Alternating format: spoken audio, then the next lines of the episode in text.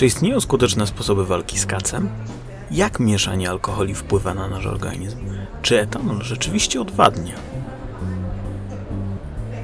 Od dekad naukowcy pochylają się nad problemem objawów powodowanych nadmiernym spożyciem alkoholu. Czas więc, abyśmy my, zwykli śmiertelnicy, poznali wyniki tych naukowych dociekań.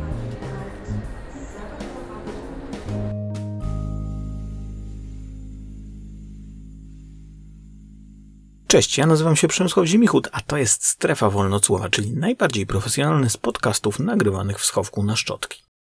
Nadchodzą święta, więc czas w roku, gdy intensywnie myślimy na temat zmniejszenia ryzyka kaca spowodowanego pierwszą gwiazdką.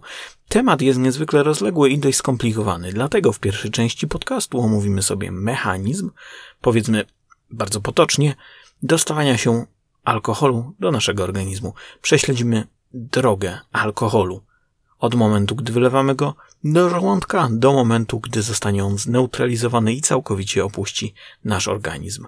A następnie prześledzimy najpopularniejsze mity i stereotypy na temat kaca. Sprawdzimy, które z typowych remediów działają, a które nie.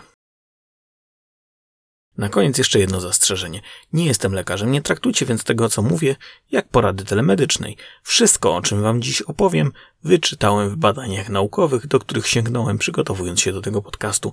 Zatem wszystko, o czym mówię, znajdziecie w opisie tego podcastu. Tyle tytułem wstępu, a zatem zaczynajmy. Zacznijmy od najważniejszego. CATS to zasadniczo zespół objawów o różnym nasileniu, które towarzyszą nam, umownie mówiąc, na drugi dzień po spożyciu większej ilości alkoholu. Umownie mówiąc, bo wypić możemy niewiele i nadal mieć kaca, a jego objawy mogą pojawić się dużo wcześniej niż na drugi dzień. Tym niemniej, ból głowy, nudności, światłowstręt, suchość w ustach, pragnienie, palpitacja serca to tylko niektóre z objawów, których doświadczyć możemy właśnie w związku z tak zwaną chorobą dnia drugiego. Ludowa medycyna od wieków leczy ten stan na różne sposoby, ale musimy powiedzieć sobie otwarcie. Zwalczanie kaca możliwe jest jedynie przed lub w trakcie spożywania alkoholu, ale nigdy po. Jeśli czujesz objawy kaca, niewiele już możesz zrobić. Że dzieje się tak dlatego, że szkodzi nam nie tyle sam alkohol jako taki, ale przede wszystkim to, w co zostaje on zamieniony w naszym organizmie, a więc w etanol, czyli chemicznie C2H5H, czyli też związek, który odpowiada za stan upojenia alkoholowego. Związek, który wchłaniany jest e, do krwi z żołądka, co prawda w niewielkim stopniu przez e, błonę śluzową ust również, a w największym stopniu przez błonę śluzową jelit w jelitach. Dzieje się to niezwykle szybko, a na pewno znacznie szybciej. Alkohol dostaje się do naszej krwi niż opuszcza nasz organizm. Z krwi Etanol trafi do wątroby, gdzie zostanie zamieniony na aldehyd octowy, środek silnie toksyczny, środek, który odpowiedzialny jest w dużej mierze za to, co czujemy na drugi dzień po imprezie. Jeśli wątroba nie nadąży z rozkładem etanolu do aldehydu octowego, a następnie do kwasu octowego alkohol, trafia do organów naszego ciała, do płuc, skąd zostaje wydalony w bardzo niewielkiej ilości z powietrzem, do wątroby, no i przede wszystkim do mózgu, gdzie jest odpowiedzialny za zmianę naszego samopoczucia i umiejętności tanecznych. Etanol tak sobie następnie krąży i krąży po naszym organizmie tak długo, aż wątroba całkowicie się z nim nie upora. To, co odpowiada za nasze złe samopoczucie, to jednak nie etanol, a głównie wspomniany właśnie aldehyd octowy. Tempo metabolizowania alkoholu zależy od wielu czynników i to one będą mm, nas w tym podcaście do pewnego stopnia interesować. Zanim przejdę do omówienia tego, co ma istotny bądź zauważalny wpływ na nasze samopoczucie dzień po imprezie, odpowiemy sobie na kilka istotnych i dotyczących sposobu picia pytań. Zacznijmy od popularnych mitów, powiedzonek i mądrości ludowych. Pytanie numer jeden. Czy bimber powoduje słabszego kaca? Teraz, ponieważ mam niedosyt spowodowany małą ilością aktorstwa w tym podcaście, wcielę się w pewną postać, a wy odpowiedzcie sobie na pytanie, ile razy spotkaliście w swoim życiu kogoś takiego. Super bimberek, taki łagodny, zero chemii, na drugi dzień nie mam kaca, a po wódce ze sklepu, ha, to zawsze boli mnie głowa. No dobra, pośmialiśmy się teraz na poważnie. Czy bimber powoduje mniejszego kaca? Tu odpowiedź jest oczywiście nie. Dlaczego? Otóż kongenery. To fachowe słówko oznacza substancje, które powstają w alkoholu w trakcie fermentacji, w minimalnych ilościach, ale które przechodzą wraz z oddestylowanym alkoholem do wódki, bimbru itd. Tak Ponieważ destylacja polega de facto na odparowaniu wody, to też zwiększa się zawartość kongenerów w alkoholach mocnych. Zresztą z kongenerami mamy też do czynienia w alkoholach niedestylowanych. W odcinku numer 19-18 na temat wódki oraz mocy alkoholu dosyć szczegółowo mówię o tym, jak wygląda destylacja i co decyduje o smaku trunku. Nie mówiłem jednak wiele o kongenerach. Posługując się definicją, możemy powiedzieć, że kongenery to związki naturalnie występujące w napojach alkoholowych, które pochodzą ze źródeł takich jak zboża, skórka winogron lub i beczki używane do produkcji napojów alkoholowych, Kongenery mogą także pochodzić ze składników dodawanych do alkoholu podczas jego produkcji. Do kongenerów należą takie substancje jak aminy, amidy, adetony, aldehyd octowy, wspomniany już, polifenole, histaminy, olej fudlowy, estry i garbniki. I oczywiście kongenery mogą pojawić się zarówno w napojach destylowanych, jak i w napojach po prostu fermentowanych. W jaki sposób substancje te w ogóle wpływają na naszego kaca, ilość kongenerów zależy nie tylko od rodzaju alkoholu czy surowca, z którego ten alkohol powstał, ale też ze sposobu jego produkcji. Spirytus, mm, z którego powstaje przemysłowa wódka, jest rektyfikowany, czyli oczyszczany na drodze wielokrotnej destylacji w kolumnie retryfikacyjnej z niemal wszystkiego oprócz etanolu i bardzo niewielkiej ilości wody. Dlatego właśnie o wódce mówimy często, że nie ma ona smaku. Bimber nie może zostać oczyszczony w taki sposób, to znaczy może, ale nikt tego nie robi. Nie tylko e, dlatego, że nikt za szopą nie ma kolumny retryfikacyjnej, która potrafiłaby trzymać temperaturę destylacji i precyzyjnie odparować cały etanol, ale też dlatego, że nikt nie destyluje bimbru do poziomu 96-98% alkoholu, żeby go potem rozcieńczać. Dlatego jeżeli piliście kiedykolwiek bimber, zapewne wiecie, że ma on dość charakterystyczny smak, wynikający nie tyle z wad produkcyjnych czy kiepskiego jakościowo surowca, choć to też może się zdarzyć, ile z faktu, że to nieoczyszczony alkohol. A zatem ten smak to właśnie pochodna tego, że bimber jest alkoholem nieoczyszczonym. A więc takim, w którym kongenerów jest całkiem sporo. Część z nich będzie budować kaca, część tylko smak i zapach takiego domowego trunku. Ok, skoro już przy kongenerach jesteśmy, pytanie numer dwa brzmi, czy po wódce będziemy mieć mniejszego kaca niż po whisky? Odpowiedź brzmi niestety tak. No, stety, niestety, zależy co kto lubi pić. Kac powstaje, mówiąc w uproszczeniu, wtedy, gdy nasz organizm nie radzi sobie z przetwarzaniem etanolu na aldehyd octowy, a potem kwas octowy. Oprócz etanolu, organizm musi poradzić sobie również niestety ze wspomnianymi kongenerami, które również muszą zostać usunięte z organizmu, bo też podobnie jak alkohol, część z nich zamieniana jest w toksyczne substancje. I tak na przykład metanol w naszym organizmie zamieni się w formaldehyd i kwas mrówkowy, które są dla naszego zdrowia wręcz niebezpieczne, a bywa zabójcze. Na szczęście metanolu w destylowanym czy też niedestylowanym alkoholu jest bardzo niewiele, ale podobna zasada dotyczy bardzo wielu innych kongenerów, które po prostu zalegają gdzieś tam w naszym organizmie, mówiąc potocznie, i muszą zostać z niego wydalone, zanim zrobią nam krzywdę w postaci bólu głowy. Im więcej kongenerów, tym gorzej dla nas. Więcej kongenerów mają te alkohole, które potocznie mówiąc mają więcej smaku, więc alkohole dojrzewające w beczkach dębowych, rum, whisky, bourbon, brandy, koniak, calvados i tak dalej. Ale także alkohole złożone, które nie były destylowane, jak powiedzmy piwo w stylu porter, IPA, jak również wino na przykład albo też głównie wina czerwone, ale nie tylko. Mniej kongenerów znajdziecie natomiast w wódce, w spirytusie, ewentualnie w dalszej kolejności w jasnym rumie czy w ginie. A jak to jest z ceną alkoholi? Czy droższe alkohole będą mniej przyjazne dla naszego organizmu? Niekoniecznie. Ilość kongenerów zależy nie tylko od jakości, ale od rodzaju alkoholu. Dojrzewanie w beczce, użyte surowce, sposób destylacji, wszystko to będzie miało wpływ na smak i na to, jak po spożyciu danego alkoholu będziemy się czuć. Przejdźmy zatem do kolejnego pytania. Czy mieszanie alkoholi pomaga, czy raczej szkodzi? Przynajmniej raz ktoś powiedział do Was, ej, nie mieszajcie ze sobą alkoholi. Czy przestroga na temat mieszania alkoholi, którą każdy z nas choć raz w życiu słyszał, znajduje swoje potwierdzenie w nauce? Teorie są różne, to znaczy te ludowe. Być może słyszeliście, by nie mieszać ze sobą alkoholi z różnych surowców, przykład alkoholi z owoców, brandy, wina, cydru, z alkoholami ze zbóż, jak piwo, wódka, whisky.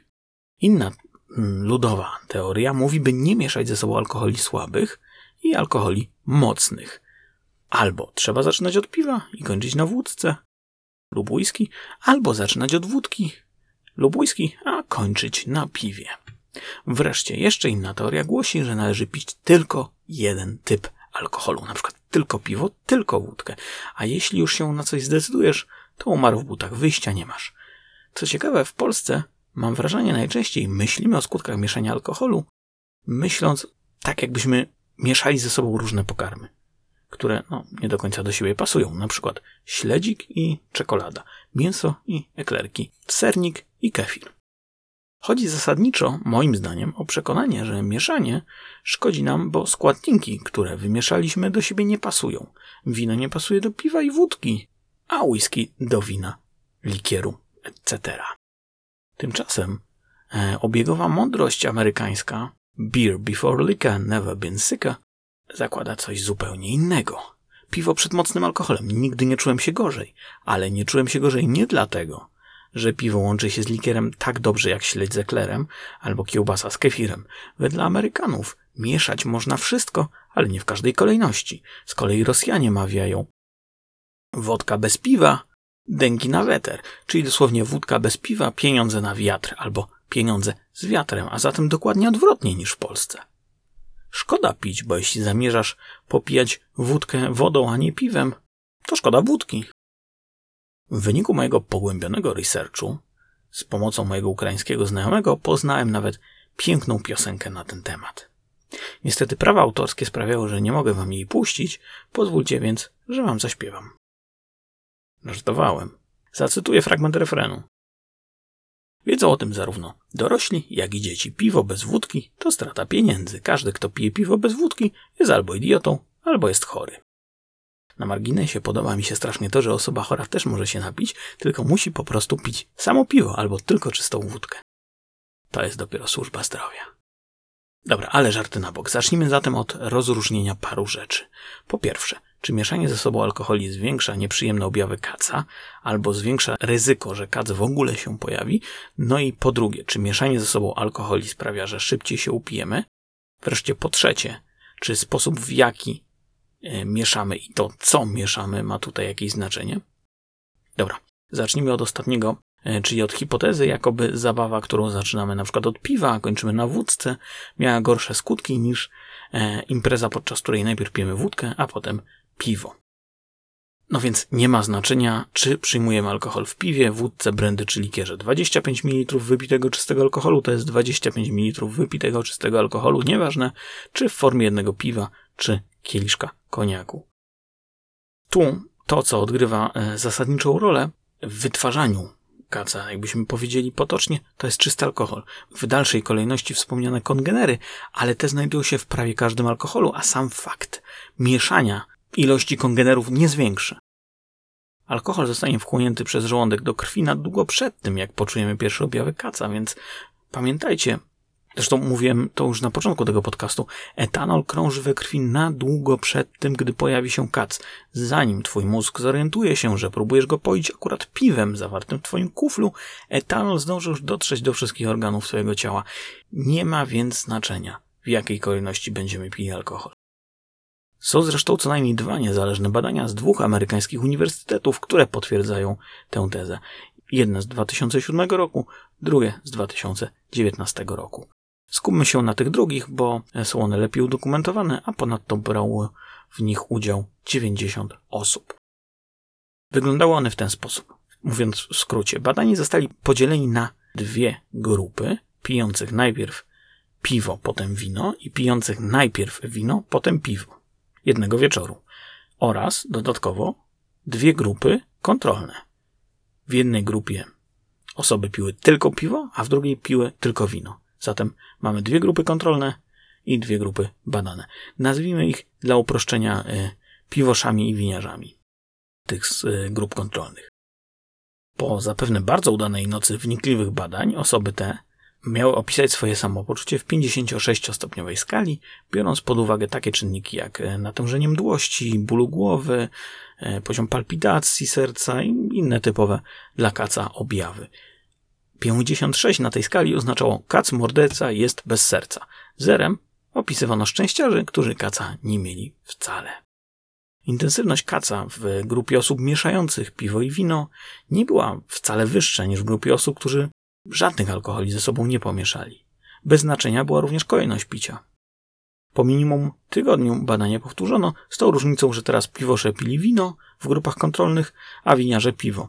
Analogicznie w grupach e, pijących wino i piwo, ci, którzy zaczynali tydzień wcześniej od wina, a kończyli na piwie, pili najpierw piwo, a kończyli na winie i odwrotnie.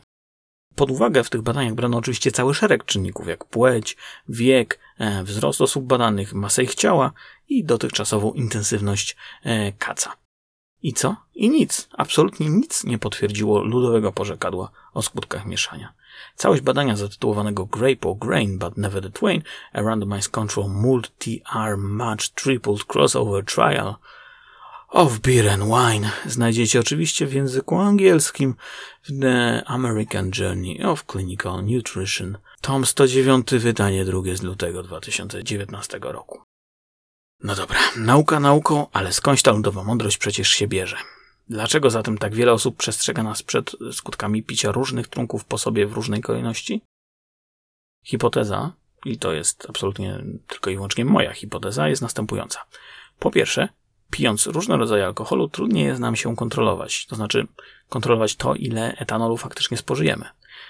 Wyobraźcie sobie, że najpierw pijecie jedno, drugie, trzecie piwo, a potem może kieliszek wódki, kieliszek wina i na końcu, no, taką malutką szklaneczkę whisky.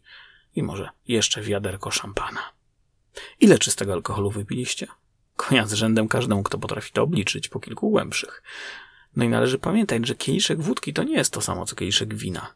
Być może zawartość alkoholu w obu będzie taka sama, ale z kieliszkiem wina spędzimy północy, a wódkę wypijemy na raz i sięgniemy po kolejny kieliszek. Dzięki temu w ciągu nocy jesteśmy w stanie wypić takich kieliszków wódki znacznie więcej niż wypilibyśmy kieliszków wina. Słowem, mieszając alkohole, często przestajemy kontrolować to, ile wypiliśmy, a co gorsza, pijemy po prostu więcej i szybciej. Ot, cała filozofia. Czy zatem sam fakt mieszania ze sobą alkoholi powoduje, że nasz kac będzie większy? Nie. Czy to, co mieszamy, ma znaczenie? Nie. Znaczenie ma jednak to, jak pijemy, a mieszając, trudniej jest nam kontrolować, ile wypiliśmy. I to również ma znaczenie, a więc to, ile wypiliśmy, będzie znacznie ważniejsze od tego, co wypiliśmy. Czy też w jakiej kolejności. O ile oczywiście założymy, że spożywamy za każdym razem mniej więcej tę samą ilość alkoholu. Czy upijamy się szybciej mieszając? Tak, choć nie jest to nieuniknione i nie wynika tylko z samego faktu mieszania, ale z, właśnie ze wspomnianych czynników, czyli z tego, że przestajemy po prostu kontrolować to, ile mieszamy i czego. Albo mówiąc inaczej, ile mieszamy i jak mocnych alkoholi. Ale na pewno, jeżeli mam mocną głowę, to objawy kaca będą słabsze, prawda? Niestety nie. I to również zostało potwierdzone badaniami. Tyle, że tu porównano mm, odporność na alkohol osób, które mm, twierdzą, że przeżywają kaca boleśnie, z osobami, które objawów kaca nie wykazują wcale. Przedstawiciele obu grup reagowali na alkohol mniej więcej w podobny sposób, a więc upijali się mniej więcej w tym samym tempie, jeżeli oczywiście weźmiemy pod uwagę inne czynniki, takie jak waga, wzrost i tak. Oznacza to więc, że nie ma różnicy w tym, czy masz mocną głowę, czy słabą, jeżeli idzie o objawy kaca. Osoby uzależnione od alkoholu natomiast bardzo często odczuwają znacznie silniejszego kaca niż osoby, które alkoholikami nie są. Co ważne, mówimy tu o osobach uzależnionych od alkoholu, które jeszcze nawet nie zostały zdiagnozowane jako alkoholicy. Co więcej, dzieci alkoholików odczuwają kaca również dosyć mocno. Wynika z badań zarówno z roku 1990, jak z 2005. No dobrze, to teraz czas na pytanie, na które wszyscy czekali. Jak wyeliminować kaca lub przynajmniej zmniejszyć jego siłę? Czy w tych popularnych remediach, o których wszyscy mówią, jest choć trochę prawdy? Naukowcy są zgodni, że jeżeli działać, to w trakcie, nie po fakcie. Kacowi można zapobiegać, ale jak już wspominałem, nie można go wyleczyć. Zatem co możemy zrobić? Wiele badań oraz wielu waszych znajomych z bloku pewnie mówi pić, pić, jeszcze raz pić, dużo wody. Wiele badań i wielu znajomych nie znaczy wszyscy i nie znaczy wszystkie badania. Spożycie 50 gramów alkoholu i 250 gramów e, wody powoduje, że tracimy średnio od 600 ml do litra płynów z organizmu. Dzieje się tak, ponieważ etanol hamuje uwalnianie e, wazopresyny z przysadki mózgowej. Wazopresyna to hormon odpowiedzialny za regulację ilości wydalanego moczu. Im więcej wody zostaje zatrzymane przez nasze nerki, tym mniej płynów wysikujemy, tym mniej płynów tracimy, tym wolniej się odwadniamy. Oczywiście nikt nie pije czystego alkoholu, więc raczej powinniśmy mówić o 125 gramach alkoholu 40%. No i analogicznie takiej samej ilości jak poprzednio wody, czyli 250 gramach wody. Czyli to nam daje takie dwa średniej wielkości raczej mocne drinki. Czyli wypadałoby po tych mm, dwóch średniej wielkości drinkach wypijać za każdym razem nawet litr wody. No to jest oczywiście absurd. Głównie dlatego, że wodę i tak przyjmujemy już e, w tych drinkach, które spożywamy, a poza nią pewnie przyjmiemy także wodę z jedzeniem lub innymi napojami. Dlatego też ja rekomenduję łącznie wypić 1,5 litra do 2 litrów płynów bezalkoholowych, najlepiej wody, tego samego dnia, w którym zamierzacie pić alkohol, by w ten sposób uniknąć skutków odwodnienia takich jak pragnienie, suchość w ustach, osłabienie, a nawet zawroty głowy. To jest oczywiście moja rekomendacja. Nie wiem ile wody, e, na przykład podczas całonocnej imprezy rekomenduje spożywać Światowa Organizacja Zdrowia. No i mm, istnieje też przynajmniej jedno badanie, które wyniki tego, o czym mówię, wyniki badań na temat odwadniania absolutnie podważa. Warto mieć to na uwadze, ale najlepiej przetestować to na własnym organizmie. No i kolejna rada: jeść. A jak już jeść, to raczej dużo i raczej dosyta. Węglowodany, tłuszcze, białka spowalniają wchłanianie alkoholu z żołądka do jelit i sprawiają, że upijamy się wolniej. Alkohol nie dostaje się do krwi tak szybko, więc organizm może spokojnie poradzić sobie z jego przetrawieniem, z jego neutralizacją przez to, że alkohol jest neutralizowany na raty. Etanol wchłania się z żołądka w ilości zaledwie 20%. Pozostałe 80% spożywanego alkoholu zostanie wchłonięte z jelita cienkiego. Jeśli pijemy na pusty żołądek, zwieracz odźwiernika, który znajduje się między żołądkiem a jelitem cienkim, będzie otwarty. Alkohol przejdzie więc bezpośrednio przez otwarty zwieracz odźwiernika do jelita cienkiego i dlatego szybciej zostanie wchłonięty. otwarty zwieracz odźwiernika. Przyznajcie, nie spodziewaliście się kiedykolwiek usłyszeć tych trzech słów w podcaście o alkoholach, prawda? No dobra, ale dość tego śmieszkowania. Czy istnieją pokarmy, które same z siebie mogą zmniejszyć nasilenie kaca? No tu nie mam dla Was e, szczególnie dobrej nowiny. Naukowcy podejmowali próby znalezienia idealnego zabójcy kaca. Wśród pokarmów typowanych była L-cysteina, witamina B, cynk czy fruktoza. Wszystkie te wspomniane substancje w jakiś sposób były w stanie wpływać na natężenie objawów kaca, jednakowoż na przykład fruktoza musiała być spożywana w ilości tak dużej, że po prostu to się kompletnie nie opłacało prędzej, e, byśmy się zasłodzili, e, niż e, pozbyli kaca. Zresztą fruktoza była mm, podawana jako środek na wytrzeźwienie bywalcom pubów w Wielkiej Brytanii, przynajmniej do momentu, aż nie zorientowano się, jaką ilość tej fruktozy należy zjeść, żeby uniknąć kaca. A zatem badania jak na razie bezspornie i definitywnie nie potwierdziły, by istniał jakiś cudowny środek, który mógłby zapobiegać powstawaniu kaca. No to jak poradzić sobie w takim razie z pozostałymi symptomami? Powiedziałem, że kaca nie możemy wyleczyć, ale możemy przynajmniej próbować go leczyć. Ból głowy oczywiście możemy wyeliminować lekami bez recepty, ale musimy zachować ostrożność. Ibuprofen w połączeniu z alkoholem może doprowadzić do krwawienia z przewodu pokarmowego. Niesteroidowe leki przeciwzapalne mogą także zaburzać czynności nerek, a paracetamol zmieszany z alkoholem może z kolei uszkadzać wątrobę. Dlatego przyjmowanie leków przeciwzapalnych i przeciwbólowych w trakcie, gdy czujemy jeszcze wpływ alkoholu na, na nasz organizm, jest zwyczajnie niebezpieczne. No ale też, jeżeli czujemy jeszcze wpływ alkoholu na nasz organizm, to najpewniej nie czujemy jeszcze objawów kaca.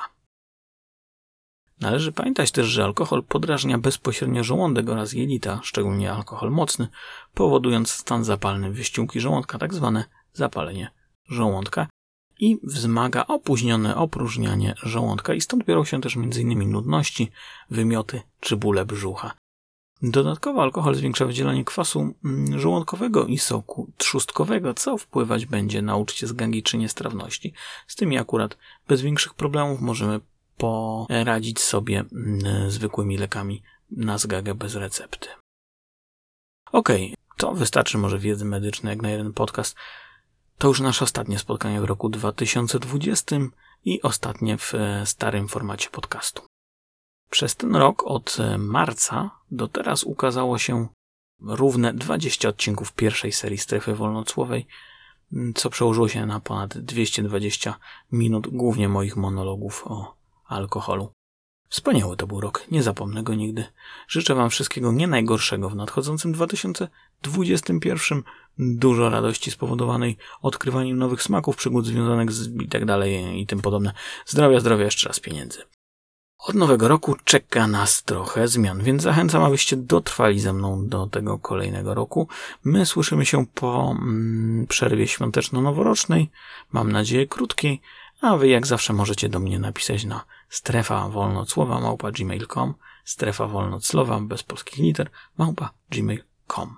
Czekam na wasze maile i słyszymy się już e, za rok w 2021. Trzymajcie się. Hej!